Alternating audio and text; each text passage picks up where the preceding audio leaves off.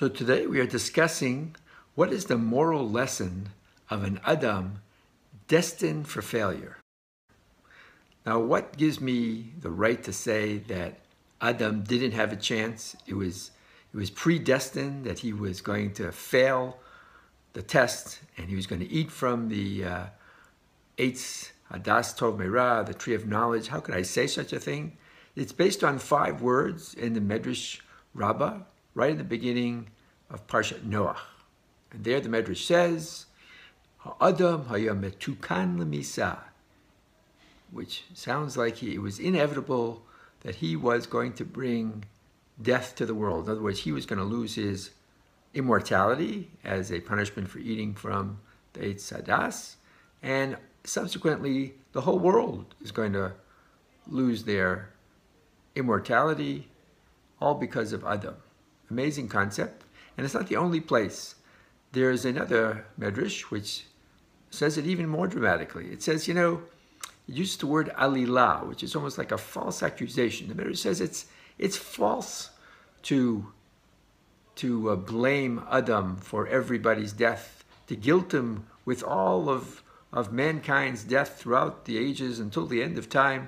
It's really not fair because it says in the Torah itself, Adam Kimut Ba'oel, the Torah talks about the laws of, of uh, what to do with a dead body. So it was, it was obviously God's plan to have death incorporated into the world. So how can you blame Adam? Why are we guilting him with all this? So we have two sources that it was inevitable that Adam was going to not, not pass this test. And we've talked in the past how what a difficult test it was. Uh, the snake was an exceedingly great snake snake oil salesman. He was very, very crafty. He used all kinds of amazing arguments, some which took him too far, and that's what he was punished for. And Chava was, once she ate from the uh, the Eitz Hadas, she was no longer the same playing field. Adam was stuck in a world of absolute truth, and she was already in a world where you can manipulate truth, our world. Nothing against her, but all of us are in that world now. So you see that everything was stacked against Adam.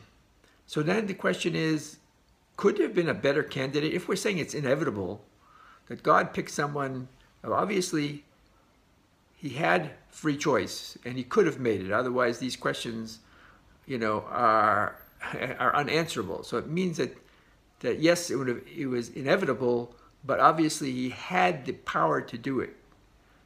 It was difficult. He could have done it. He had the free will and he could have done it, but he didn't. And it, again, we're saying it's a very, very difficult test. So is it possible that we could ask this question? Maybe God could have found a better candidate, a stronger candidate with more moral resolve, and maybe he wouldn't have been tripped up.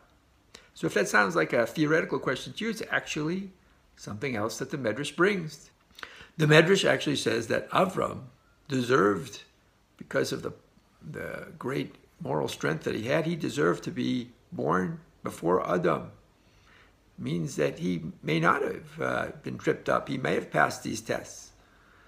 The only thing is, God withheld Avram from being born at this time because God needed him in later generations. The Midrash gives a, an example of uh, if you're building a house, you take your most powerful, uh, strongest beam and you put it in the middle to hold up the whole house. In other words, yes, it might be inevitable that Adam was going to fail and the generations would fall after that. But then Avram came on the scene. And Avram Amon, Avamon Gayim, not only was he obviously the forefather of the Jewish people who raised the idea of monotheism, but he also was Avamon Gayim. And if you take that to mean not just progenitor of many nations, but many other religions, since Christianity and Islam have some of their roots in, in Judaism. So you see what a strong beam Avram was right in the middle there, that we are feel, still feeling the repercussions today of three major religions. Okay, so now we go back to our original question. So why did God choose Adam, who is inevitable to fail? Why would you start out with someone like that? Although, as we said, he could have. He could have succeeded, but it was inevitable that he was going to fail. Well, there's two approaches I, would, I could think of. Number one, of course, Avram was a, a larger-than-life personality who passed those grueling 10 tests, and, you know, maybe that's a little you know, that's difficult for people to to have that role model right in the beginning. And this is very related to what I think is a major theme in the Medrash. We've said it many times, and that is that the Medrash is all about growth through adversity. And this is really what Adam is showing us.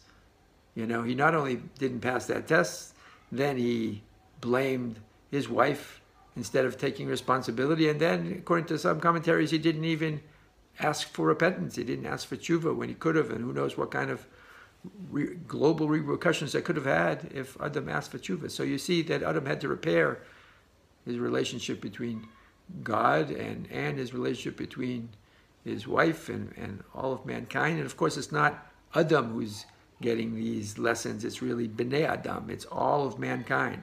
These are our lessons to, to embrace that we have to learn from adversity. We have to take responsibility. These for our for our failings. These are the important lessons that we got from Adam that we could not have gotten from Avram.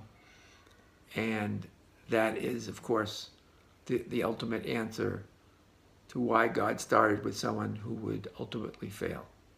Have a great Shabbos.